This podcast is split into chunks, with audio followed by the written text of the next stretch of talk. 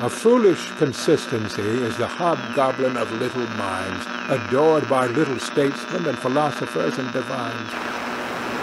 If a man does not keep pace with his companions, perhaps it is because he hears a different drummer. A different drummer. And now, coming to you from dead center on your dial, welcome to Risk Parity Radio, where we explore alternatives in asset allocations for the do it yourself investor. Broadcasting to you now from the comfort of his easy chair, here is your host, Frank Vasquez. Thank you, Mary, and welcome to Risk Parity Radio. If you are new here and wonder what we are talking about, you may wish to go back and listen to some of the foundational episodes for this program. Yeah, baby, yeah! And the basic foundational episodes are episodes 1, 3, 5, 7, and 9. Some of our listeners, including Karen and Chris, have identified additional episodes that you may consider foundational. And those are episodes 12, 14, 16, 19, 21, 56, 82, and 184. and you probably should check those out too because we have the finest podcast audience available. Top drawer. Really top drawer. Along with a host named after a hot dog. Lighten up, Francis. But now onward, episode 270. Today on Risk Parity Radio, it's time for our weekly portfolio reviews of the seven sample portfolios you can find at www.riskparityradio.com on the portfolios page. But before we get to that, I'm intrigued by this. How you say? Emails. and First off, first off, we have an email from my contact info. Oh, I didn't know you were doing one. Oh, sure. And our old friend My Contact Info writes Hi, Frank. Below podcast covers the concept of ergodicity, an important concept that maybe I finally understand thanks to this podcast. Luca Dellanna on Risk, Ruin, and Ergodicity, EconTalk. Author and consultant Luca Dellanna talks with EconTalk host Russ Roberts about the importance of avoiding ruin when facing risk. Along the way, Dellanna makes understandable the arcane concept of ergodicity and shows the importance of avoiding ruin in everyday life. My sense is that the importance of ergodicity is underestimated in portfolio construction and financial planning. You are correct, sir, yes. Would very much look forward to your thoughts on the concept. Thank you. Well, thank you for that reference. I will link to it in the show notes. I did not actually think that that interview really explained ergodicity that well, at least from my perspective. I think that's one of those words that is difficult to understand because it means a little bit different things in different contexts, and it is a word that describes a whole branch of mathematics. It comes from thermodynamics. But I am going to link to an article in the show notes by somebody named Taylor Pearson, who works with Mutiny Funds, I believe, who explains this pretty well in the context of investing and going about life. And this also relates to the work of Nassim Taleb and others. Nassim Taleb in his books describes different systems in the world as either being in mediocristan, in which case normal distributions apply, like the heights of various people, or extremistan, where the rules of normal distributions in mathematics do not apply. For instance, if you look at the relative wealth of all individuals, it's very skewed in one direction. Another way of saying that is you have fat tails for certain sorts of things. Now, you would describe a normal distribution as part of an ergodic system, whereas the non normal or power law kind of distribution as non ergodic. And in an ergodic system, the performance or outcome of any individual is likely to match up with the average or be close to it. So if you have a bunch of people all flipping a coin a hundred times, they're likely to all get similar outcomes. In something that's non ergodic, you can have very disparate outcomes. And a risk of ruin in terms of investing. The classic example of that used in this article is the game of Russian roulette, where you have five outcomes where you live and one outcome where you die. You've got to ask yourself a question Do I feel lucky? Do I feel lucky? The average outcome, though, is you are five sixths alive. Obviously, you are not going to have that outcome. You're never going to have that outcome. Either you're going to live or you're going to die. You're gonna die. The same idea is generally true in investing. So if you picked 10 random companies and said, well, I could invest in this or I could invest in an index, the index is going to be much more ergodic than investing in the 10 companies because the 10 companies could have very disparate outcomes. Some of them could go to zero, some of them could double, triple, or 100x. And those are all non ergodic outcomes. And in fact, your outcome of just picking 10 random companies is likely to be quite disparate from the outcome of buying an index fund. One of the reasons for that is that most of the gains in an index of stocks like the S&P 500 come from the performance of only about 4% of the companies in that index. So the likelihood of actually picking those in any 10 in random ones is pretty low. But if you accidentally picked one of those or two of those by happenstance, your 10 companies would outperform the index. And so a lot of life is non ergodic, in which there is a risk of ruin or a significant risk of ruin that you have to be aware of and try to avoid by not playing those kinds of games, such as putting all your money into just a couple of different stocks. Another area where this plays in that I've always been fascinated with are mortality tables, or what is called the Gompertz mortality curve, by which all life insurance works. Because it's very easy, or relatively easy, to predict amongst a large population how many people of that population are going to die by a certain age. You're gonna die. But it's impossible to predict when an individual is going to die. Like anyone can even know that. And you may be living a, an ergodic life where you're not taking lots of risks, or a very non ergodic life where you're doing base jumping and other such activities that are highly likely to result in death at some point if you do them enough. You're gonna die. A lot of this is also related to fractal mathematics and models like what we would call the sand pile or rice pile model, where if you keep dropping grains of rice or sand into a pile, they will pile up for a while, but eventually one grain of sand or rice will trigger some kind of avalanche in the pile. But you don't know which one it's going to be. Market crashes are often like that. That something that happens in one context doesn't do anything, but then next year or next month, the same thing happens and it causes a cascade. Those are examples of non ergodic systems. As a contrast, a more ergodic system would be you dripping water into a container and just watching the water go up in the container. The result of each drop is going to be the same. It's just going to dissipate into the mass and fill the container. Same thing with gases when you put them in a vacuum chamber. They spread out to fill the whole space, which is where a lot of this idea originally comes from. Now, this also relates to the concepts of uncertainty versus risk, which we've discussed in episodes 49, 64, 66, and 153. Basically, risk is something you can calculate. It's like those coin flips, it's ergodic.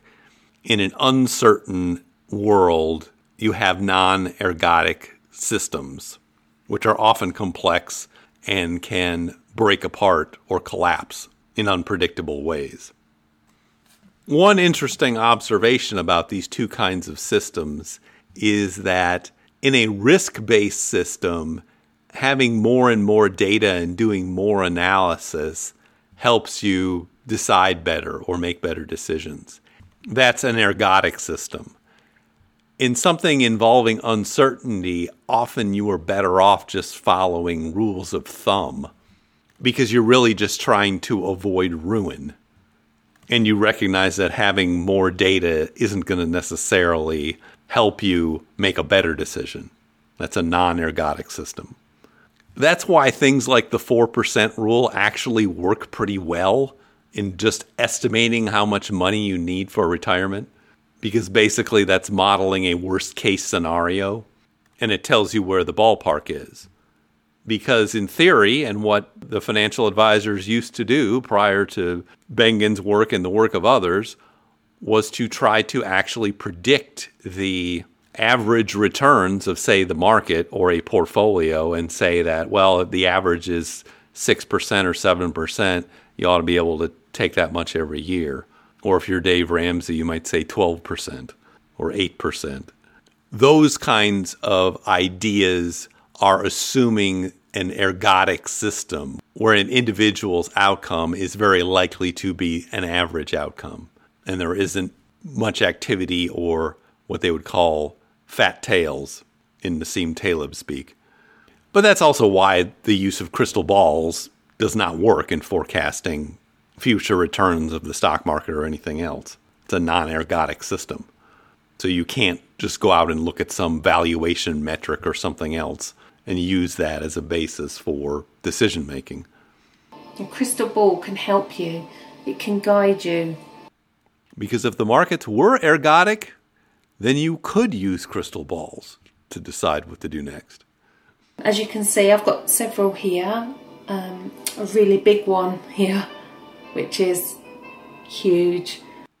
Ruminate on that morsel of wisdom for a while. But we've probably talked enough about this for one episode, so I'll leave you to check out the other ones if you haven't already, and the links that I'll leave in the show notes.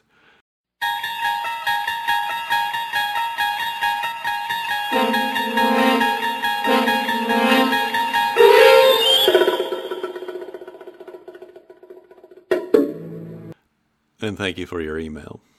You're gonna die twice. Second off.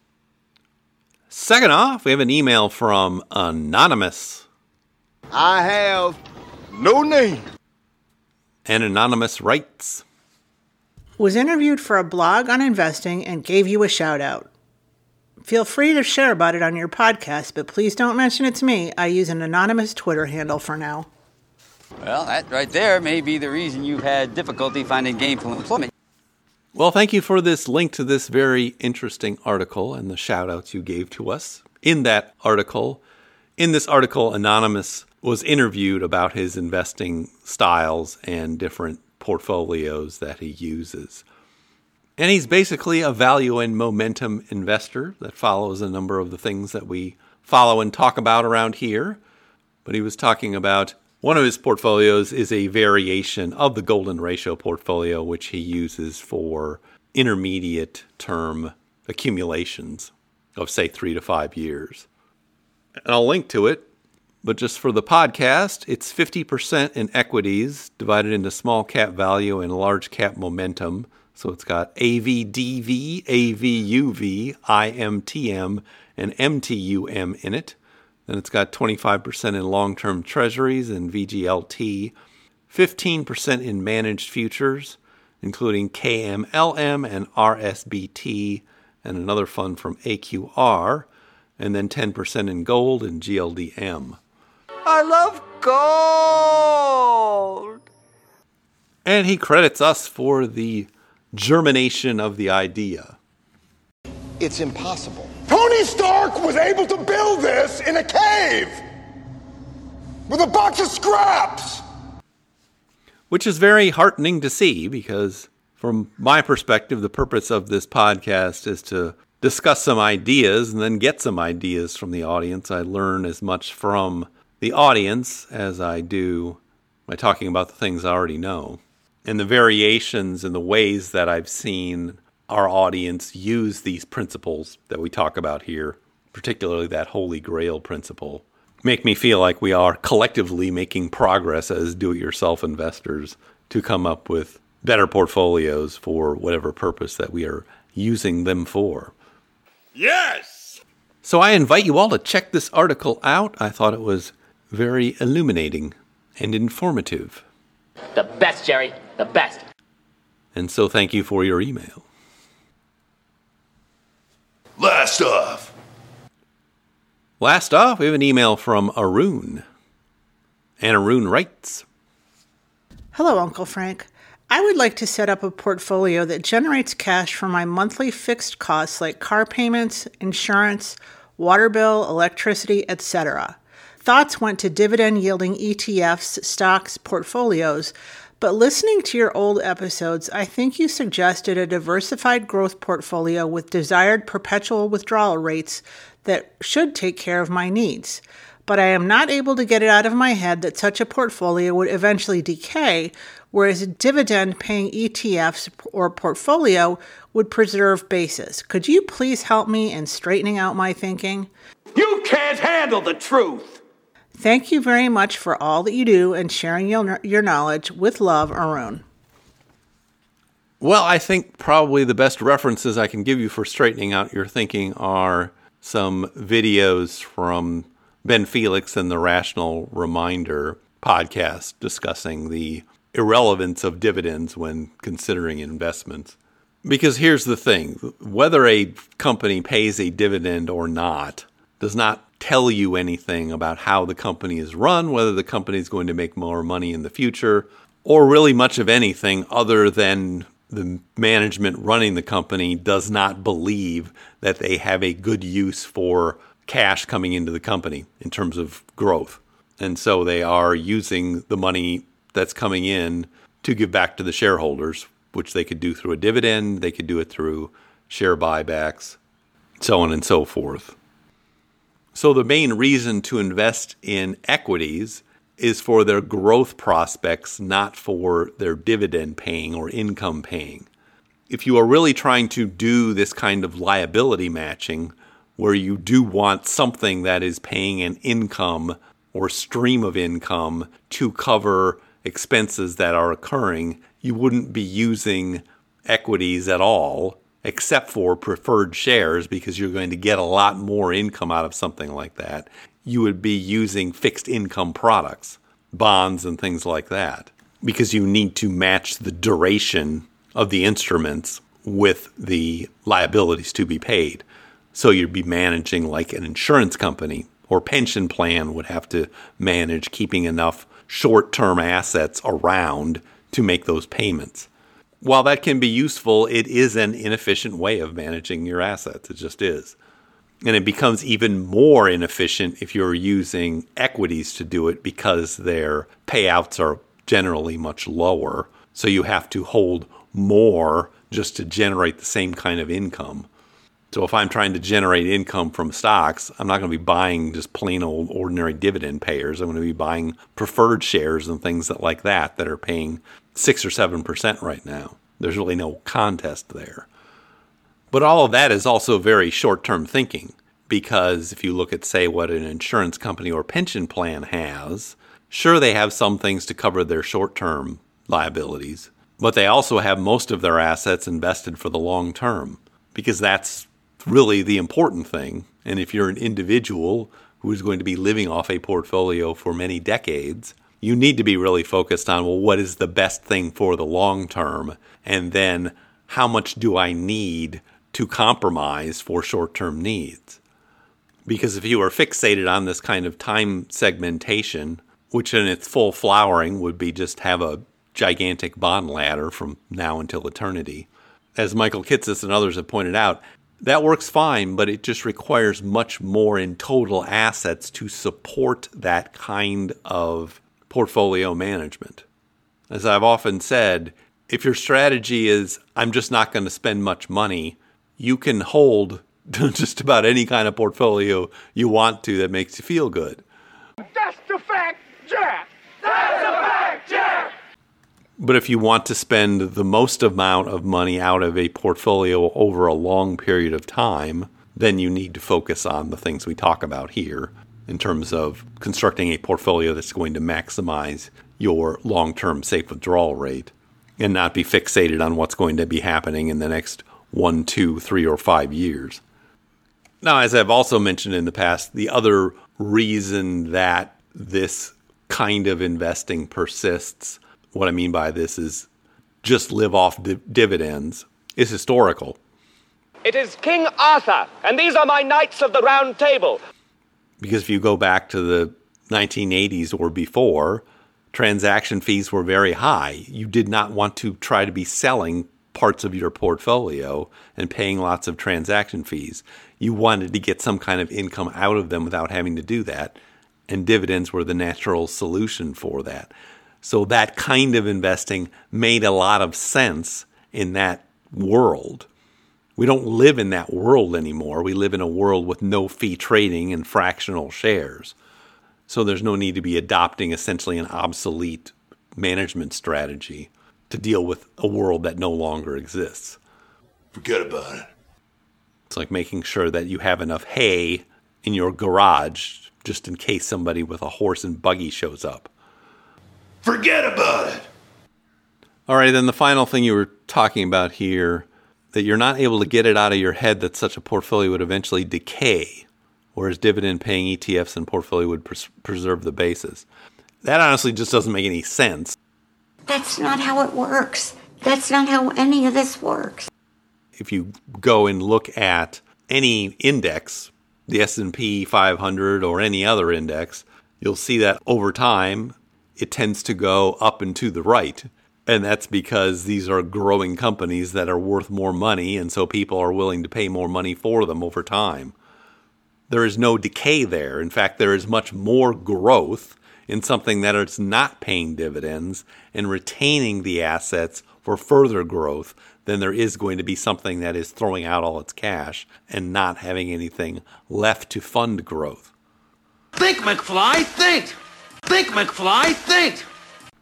But again, this just comes down to having this magical thinking about companies that pay dividends being somehow superior to companies that don't. Fat, drunk, and stupid is no way to go through life, son. That's just not true. And in fact, the opposite is likely to be true in a lot of circumstances. Stupid is as stupid does, sir. Particularly when the dividend becomes unsustainable. A good example of that recently is the company Intel, which was paying a nice dividend for a really long period of time, and people really loved it for its dividend. And then earlier this year, it cut its dividend. It's been struggling throughout this year. Danger, Will Robinson! Danger! Danger! Which is often what happens to a company when it stops growing and stops innovating. It gets overtaken by other companies. In this case, a company like NVIDIA. And so you need to ask yourself would you be rather owning companies like Intel these days or companies like NVIDIA? Are you stupid or something? That's another way of stating this proposition. Hopefully, that'll knock a little sense into you. Johnny, the dreaded purple nurple. I haven't seen this move since the fifth grade. Amazing, Nick. if you really need it, and thank you for your email. And now for something completely different. And the something completely different is our weekly portfolio reviews of these seven sample portfolios you can find at www.riskparityradio.com on the portfolios page. And just about everything was down this week. Just looking at the markets, the S&P 500 was down 1.47%. The Nasdaq was down 1.51%. Small cap value represented by the fund VIOV was one of the big losers. It was down 3.49%. Gold was down. It was down 1.86%. Long-term treasury bonds were one of the winners. Our representative fund VGLT was up 0.6%. REITs had a rough week. Our representative fund REET were down 4.93% for the week. Commodities represented by the fund PDBC were down 2.55% for the week. Preferred shares represented by the fund PFF were down 0.46% for the week, but managed futures managed to move up this week. Our representative fund DBMF was up 0.62% for the week, making it the big winner for the week. As you might expect, all the sample portfolios were down this week, although not substantially. Going to the first one, the All Seasons, this reference portfolio, it's only 30% in stocks, 55% in intermediate and long term treasury bonds, the remaining 15% in gold and commodities, It was down 0.76% for the week. It's up 6.22% year to date, but down 2.34% since inception in July 2020. Moving to our three kind of bread and butter portfolios, the Golden Butterfly is the first one. This one's 40% in stocks, divided into a total stock market fund and a small cap value fund, 40% in bonds, divided into long and short treasury bonds, and then 20% in gold. It was down 1.39% for the week. It's up 5.09% year to date and 12.68% since inception in July 2020. Next one is the Golden Ratio. This one's 42% in stocks and three funds, 26% in a long term treasury bond fund, 16% in gold, 10% in a REIT fund, and 6% in a money market fund or cash. It was down 1.58% for the week. It's up 6.35% year to date and up 9.02% since inception in July 2020. Next one is a Risk Parity Ultimate. There's 15 funds I won't go through, but the small allocations to cryptocurrency funds seem to be doing quite well these days. It was down 1.29% for the week. It is up 7.39% year to date and up 1.49% since inception in July 2020. Now, moving to our experimental portfolios. We run hideous experiments here, so you don't have to. These all involve leveraged funds. First one's the accelerated permanent portfolio. It is 27.5% in a levered bond fund, TMF, 25% in a levered stock fund, UPRO. Then it's got 25% in a preferred shares fund, PFF, and 22.5% in gold, GLDM. It was down 1.72% for the week. It is up 11.7% year to date, but down 14.86% since inception in July 2020. Next one's the aggressive 50 50, our least diversified and most levered portfolio, sample portfolio. It is 33% in a levered stock fund UPRO, 33% in a levered bond fund TMF, and the remaining third divided into a preferred shares fund and an intermediate treasury bond fund as ballast. It was down 1.61% for the week. It is up 13.67% year to date, but down 21.24% since inception in July 2020. And our last one, the levered golden ratio portfolio. This one's 35% in a composite levered fund called NTSX. That is the S&P 500 and Treasury bonds. 25% in a gold fund, GLDM, 15% in a REIT O, 10% each in a levered small cap fund, TNA, and a levered bond fund, TMF, and the remaining 5% in a volatility fund and a Bitcoin fund. It was down 2.04% for the week. It's up 6.28% year to date, down 18.67% since inception in July 2021. It's a year younger than the other ones. All in all, a bad week after a number of good weeks in a row. Overall, these are performing fairly average year to date, given their compositions. And next month we'll get to do some rebalancing, and won't that be fun? Surely you can't be serious. I am serious. And don't call me Shirley. But now I see our signal is beginning to fade. If you have comments or questions for me, please send them to frank at riskparityradio.com. That email is frank at riskparityradio.com. Or you can go to the website, www.riskparityradio.com. Put your message into the contact form and I'll get it that way. If you haven't had a chance to do it, please go to your favorite podcast provider and like, subscribe, give me some stars, a review, a follow. That would be great. Okay. Thank you once again for tuning in. This is Frank Vasquez with Risk Parity Radio, signing off. Release the hounds. What's wrong with Crippler? Oh, he's getting on, sir. He's been here since the late 60s. Ah, yes. I'll never forget the day he bagged his first hippie. That young man didn't think it was too groovy. The Risk Parity Radio Show is hosted by Frank Vasquez. The content provided is for entertainment and informational purposes only and does not constitute financial, investment, tax, or legal advice. Please consult with your own advisors before taking any actions based on any information you have heard here, making sure to take into account your own personal circumstances.